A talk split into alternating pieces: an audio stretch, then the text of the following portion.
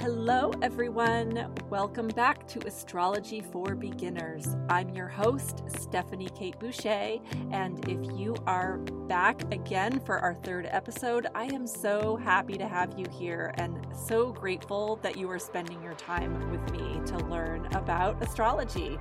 This is the podcast for you if you've ever wanted to learn how to read a natal chart or kind of interested in astrology and wished that you understood it more, but you didn't know where to begin and it seemed too complicated and you didn't have the time or the resources to invest in learning it. My goal is to break things down for you episode by episode in the most simplified way that I can so that you can learn to speak the language of the stars. Now, uh, back in the first episode, we talked about the anatomy of a natal chart uh, or any type of chart, really, because they're all kind of built the same way and they all look really similar. And I showed you what a natal chart looks like, how it's structured, and we talked about what each of the most basic components of a chart mean. We talked about the shape of a chart being a circle or a wheel, and how that wheel is the view of the sky at the moment of lo- and location of your birth, like a map. We talked about the 12 houses in astrology and where they sit within that wheel. We talked about the 12 zodiac signs and how they sit on a dial that rotates clockwise around the houses and the earth, uh, which is in the center of the chart. And we talked about the planets and how their placement in a chart gives us information about the types of energy that will be showing up in a person's life and where in their life it will be showing up. Um, in other words, the sign that a planet is in. So it was a lot, but we just skimmed the surface of each of those things in a really basic way so that you could begin to understand what you were looking at when you looked at a chart. So, now over the next several episodes, I want to take a deeper dive into each one of these components.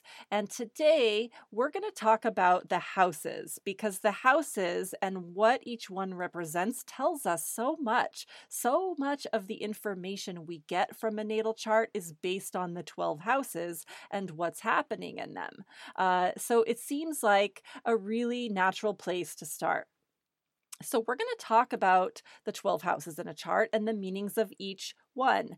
I'm going to see how this goes in terms of time. I might do all 12 in this episode, or I might just do half today and the other half in the next episode. And that's partly for time and partly because it's a lot of information, and I don't want you to feel bogged down trying to absorb too much all at once. But let's see how it goes. For a visual reference, I've created a handout and I've included a link to that in the show notes. You do not need to have that in front of you while you listen today. You can if you want to, and if you're in a space where it's easy for you to look at something, um, feel free. Some people prefer having something in front of them because they're more visual learners and it makes concepts easier to grasp. But as long as you know what a chart looks like, and if you listen to the first episode, then you do, then you should be able to just listen and understand what I'm saying. Uh, I mostly wanted you to have the handout to refer to later because learning the house meanings by heart and committing them to memory does take some time. So it can be helpful to have a little cheat sheet to refer to quickly when you forget uh, what a particular house is all about and you just need a quick reminder. So, as I mentioned in the first episode, there are 12 houses, and the first house starts out on the far left hand side of the chart, just below the middle. And that line with the arrow at the top of the first house is your ascendant line, which is not only how you most often show up in the world and how other people see you, but also what sets up the structure for the rest of your chart. If you're a Libra rising, like me, for example, that generally means you're going to have Scorpio ruling your second house because that's the sign that comes after Libra, Sagittarius ruling the third house, Capricorn ruling the fourth, and so on. Now, each house represents a different area or a different function of your life. And the way you know, I actually heard a really good analogy one time, and I can't remember where, describing the differences between the houses, the signs, and the planets in a chart and how they work together. And it was like if you pretend your life was a movie or maybe a TV show or something, the houses are like the individual sets or the stage uh, that a scene might be filmed on, right? So imagine the show Friends for a moment, uh, because I think we've probably all seen that show. You have the set that is Monica and Rachel's apartment. You have the set that is Chandler and Joey's apartment. And you have the set for Central Perk for when they're in the coffee shop. So each of those sets is like a house. It's a different part or a different aspect of the show. And the planets are like the actors on the show who are doing all the things. And the actors or the planets each have a role to play. And the role that they play, that personality or persona that they take on while they're on set, is the sign that they're in. Does that make sense? I hope it does. Okay, so if you think back to the chart I gave you, or if you remember where the houses fall on the wheel, you'll notice that half the houses, houses one through six, are on the bottom half of the wheel, and the other half, houses seven through 12, are on the top of the wheel. And those two halves are different. They have a different flavor and they function differently in our lives. So let's talk about that quickly, and then we'll go house by house. The first six houses on the bottom are the personal houses. They govern our private lives, ourselves and our personality, our talents, our values, the way we express ourselves, our immediate environments and family members, our daily tasks, and so forth. If you have a lot of planets in the lower half of your chart, that's worth noting people who have a majority of their planets here might tend to be a little more private and reflective or if they're not if if you have that in your chart but you consider yourself more outgoing Maybe you're someone who just enjoys being in your comfort zone a little more. Uh, people with these placements might be more attached to the places they come from and want to stay there throughout their lives. And they focus uh, more on their daily living and the people and things that surround them day to day rather than thinking about what's going on in the bigger picture of the world. Not always. It also depends on what else is going on in the chart as a whole, but that certainly can be a theme that you'll see. Conversely, the top half of the chart, or houses uh, 7 through 12, are made up of the social houses. And the social houses are more concerned with the events and people in the outside world. So if you have a majority of your planets at the top of your chart, you might be someone who has an interest in what's going on out in the world at large, out in the community. You might pay more attention to the news or world events or to social movements, and there might be more of a pull towards being involved in some of these things out in the world. Uh, you might also end up veering farther away uh, at some point in your life from the area you grew up in. Or if not, then you might just really like to travel to places that are farther away because you're interested in what's out there. Uh, you can still be subjected to this social energy, by the way, if you have loved ones close to you who are like this. So, if you have a lot of placements in the lower half of your chart, but your spouse or your partner or your parents growing up have a lot of um, placements in the upper half of their chart, then you may still wind up having some of these social house uh, experiences yourself because you just might have to go with the flow and um, accompany them on some of these adventures. Now let's go through the houses one by one. We'll start with the first one, of course, and the first house is the house of self. First house is the beginning of all things. It is the place of initiation. It's how you initiate new activities or new things in your life. It is the way that you react to things on an instinctive level. Um, it's both what you are and what you're becoming and evolving into in this lifetime. Your personal outlook on life falls into this house. Uh, it's your self identity, your self image, how you project yourself into the world. And it also is your personality and your body and physical appearance. A lot of people are walking around carrying physical traits that are tied to the rising sign that rules their first house or they carry themselves in a way that might be seen as typical for someone in the sign that rules their first house, or planets that are uh, contained within their first house. So it's the house of self. The second house uh, is the house of personal finances, possessions, and values. A lot of people call this the money house. It certainly can be, uh, but it's not the money that you share or that is tied to other people like the eighth house. This is the money that you earn for yourself, and it can show us how and in what way you are best able to earn money for yourself. So it can also tell us something about someone's profession sometimes, because there is that aspect of how someone makes their money, even though it's not the career house per se. It's still a good place to look for clues about that also because it reveals our talents. Uh, it shows us what we're really good at. Our material possessions and the way we feel about our possessions also falls under the second house. Uh, those are the things we own and that are important to us. And finally, our personal values fall under the second house. This includes the way we value ourselves, by the way, so our self esteem and sense of self worth can live here. Moving on to the third house. The third house is the house of thinking, communication, and transportation.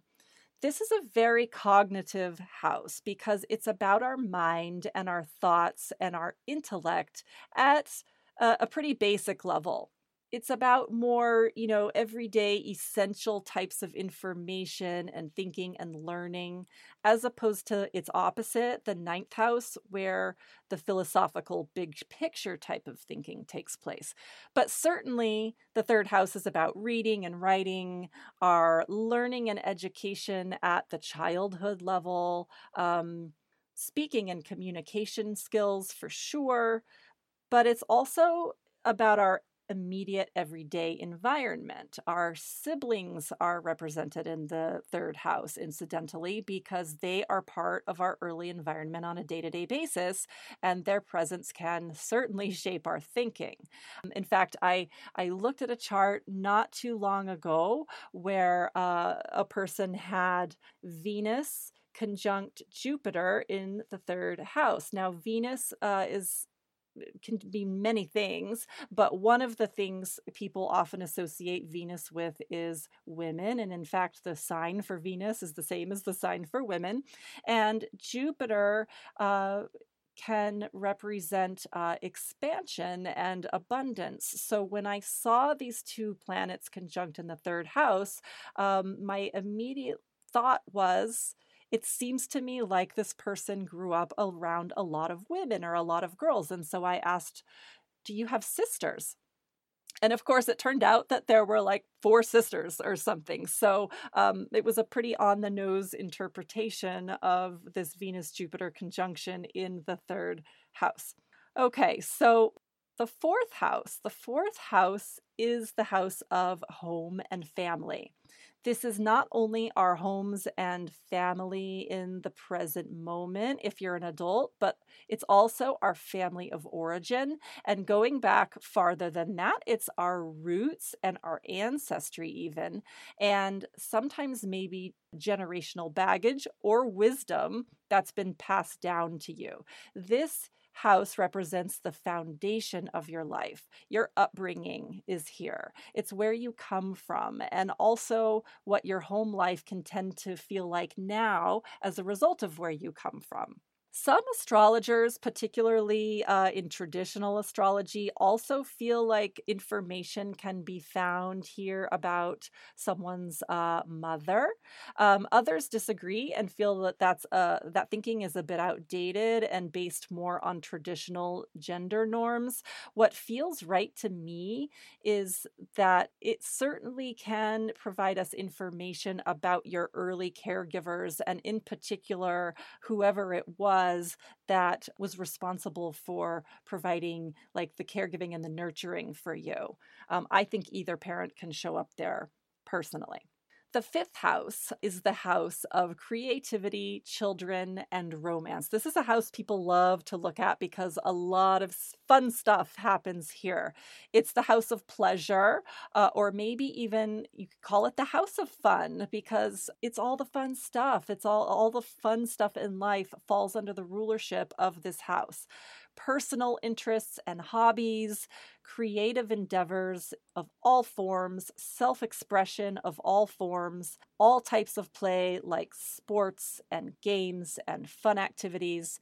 Children are here because kids embody the fun, playful spirit of this house, and they bring more of that playful energy into your life when they're around. So people often look to this house uh, when they are thinking about starting a family, for example, to see what planet might be transiting there. Dating and romance are here, as is casual sex. This isn't the house to look at for long term relationships so much or commitment. That's more the seventh house but it is um, just that kind of fun, having a night out on the town, meeting new people, flirting, crushes, things like that. Of course, this type of playful dating can turn into love and later become more in line with the seventh house. That was less common throughout history and early studies of astrology when marriage was more of a business arrangement than a love partnership you know, which is, of course, the love partnership is how we see it more today. So I think there's a little more overlap between those two houses more now than there used to be. The sixth house. The sixth house is the house of work, health, and service. This house governs all of the things we do in our daily lives to make our lives work and run smoothly. It's about all the nitty gritty and the details of life. I always liken it to be like our to do list. And I know that doesn't sound glamorous, but it feels that way sometimes. This is a house that requires executive functioning and organization. So, certainly, it's about the work that we do literally when we're at work. It shows us what types of tasks we're good at and the way in which we like to carry out those tasks. But of course, this mode of operation, um, which is the way we work, carries over into other parts of our daily grind as well, like health and fitness. We get up on a schedule, most of us, and we have to take care of ourselves and our physical body. We brush our teeth, we shower and groom ourselves. We have to feed ourselves, and we might be paying close attention to what we're eating to make sure we stay healthy. We go to our doctor's appointments every year if we can.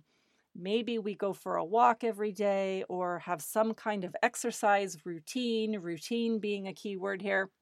Routines are very sixth house. Uh, and if we have or develop a health condition, we have to manage that on a regular basis. So our health lives here in the sixth house. It also governs service, though, because service can also be full of mundane, everyday tasks. Maybe you always pick up your kids at four o'clock every day, or each Tuesday after work, you bring groceries to your aging dad, or you're getting something done for your boss that they asked you to do, or you have to take your dog to the vet. And pets uh, fall into the sixth house too, by the way. So I'm glad I just said something about dogs. All pets and your interactions with them are governed by the sixth house. Okay, I think I'm going to go ahead and I know I said I might do six today and six another. I think uh, we're good on time and we can just kind of plow through and keep going. I'm on a roll here. Um, the seventh house, we're moving on to the social houses now. Remember what I said about social houses. The seventh house is the house of relationships and partnerships. This is one of those houses everyone wants to ask the astrologer about because they want to find out when a long term partnership or something like that might be coming their way. This is the house of our one on one relationships as opposed to larger groups. It used to be called simply the House of Marriage back when marriage was expected and nearly everyone had to do it. Today, our understanding of this house is a bit more broad. It can encompass marriage and other long term committed partnerships for sure, but it could also include other really significant relationships in your life, such as a business partner, Perhaps you start a business with another person and that relationship is incredibly important in your life. Or maybe it's a best friend that functions somewhat like a partner because they're always there for you. You see them a lot, and they've had a huge impact on the trajectory of your life uh, and your personal development. Strangely, our opponents or competitors can also show up here as can indications of a relationship ending you know if if there are transits currently happening that provide uh, the right energy for that now, the eighth house, the eighth house is the house of transformation and shared resources. This is one of the tougher houses to describe. I think I said in the first episode we did that the 12th house was one of the houses that was tough to quantify. And so now I'll say that the other one is the eighth house. And the reason these two houses can feel tougher to pin, pin down is that they deal with concepts that tend to be intangible. Uh, but it is the house of transformation it literally used to be called the House of Death uh, in the old days. Not so much your own death, but the death of others. I know that sounds scary, and it can mean that once in a while. Um, I actually did lose my dad while Saturn was transiting my eighth house. And that's interesting because some astrologers associate Saturn with a father or father figure. But that's not how this house is going to show up for most people most of the time. Transformation, it's more of a metaphorical death we're talking about here. It's the end of something so that something new can come out of that and begin. It's a house that asks you to go deeper into something and peek beneath the surface and dig down and really get to the heart of what's going on uh, an interest in psychology, either professionally or personally, can show up here. So often psychologists um, have planetary placements here in the eighth house. So, can uh, psychic proclivities or clairvoyance that can show up here? Uh, it's also the house of shared money and shared resources. We just talked uh, a few minutes ago about the opposite house on the wheel, the second house as being the uh, about the money that you earn for yourself. This money in the eighth house is uh, shared, uh, given, or received, and it involves other people. So, what are examples?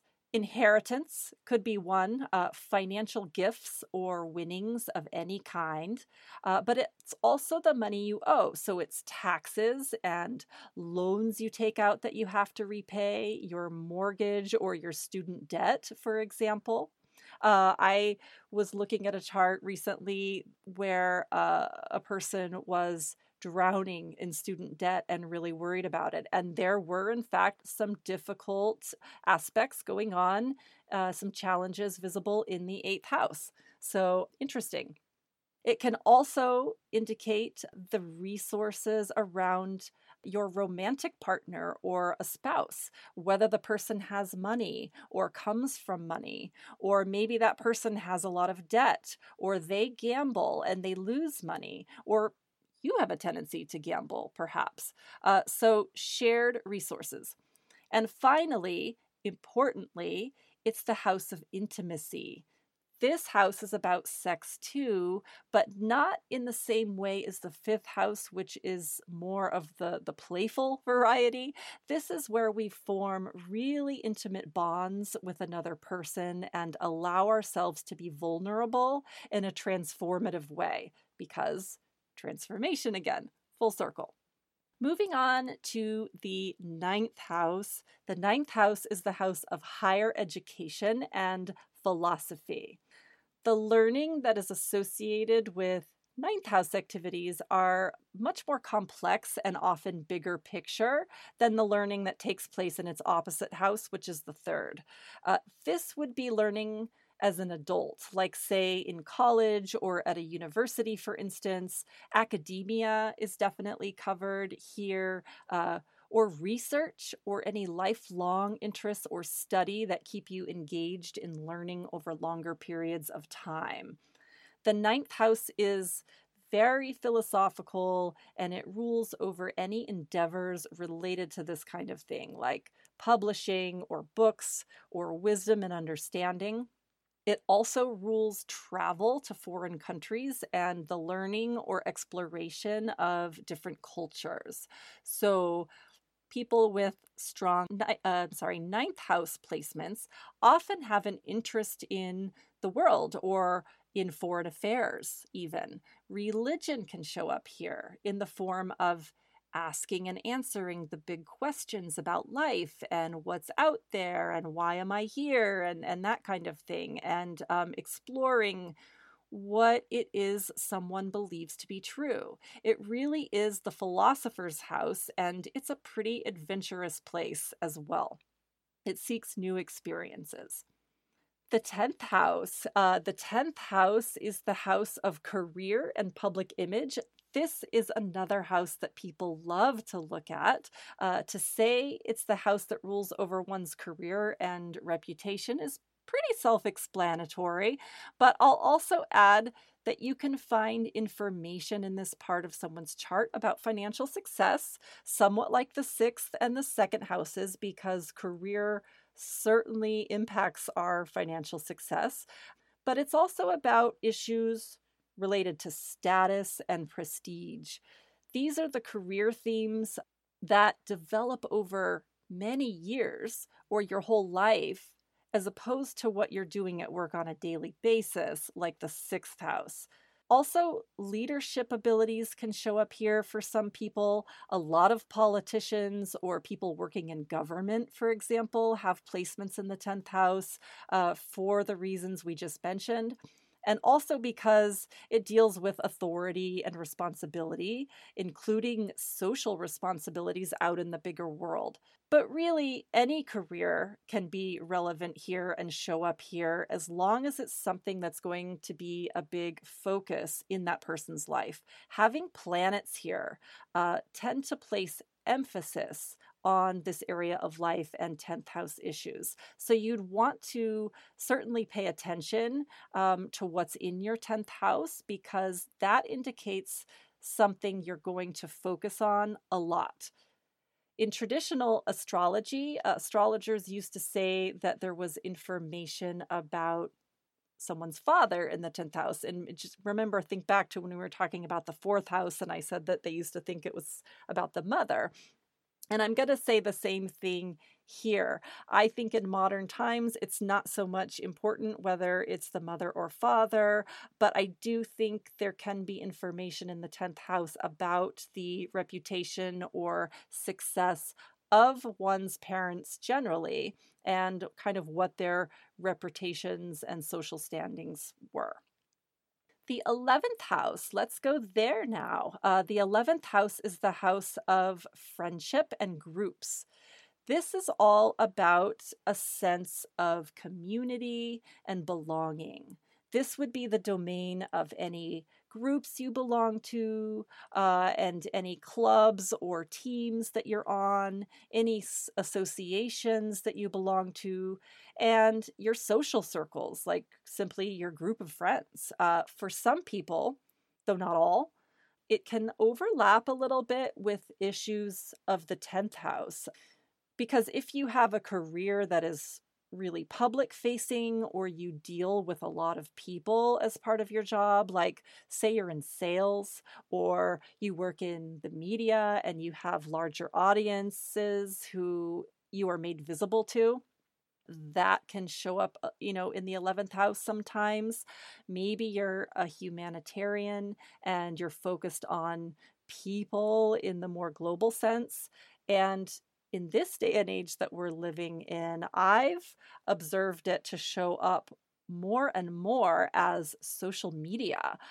Influencers, for example, can have placements in the 11th house because followers and fans uh, who are part of the greater collective can show up here. And I should mention that the 11th house can very much be about the collective of people uh, in addition to your own sort of more personal community type groups. And that brings us to our last house, which is the 12th house. It is the house of solitude, spirituality, and things that are hidden. Here we are at last, back at the other house I said was a bit fuzzy.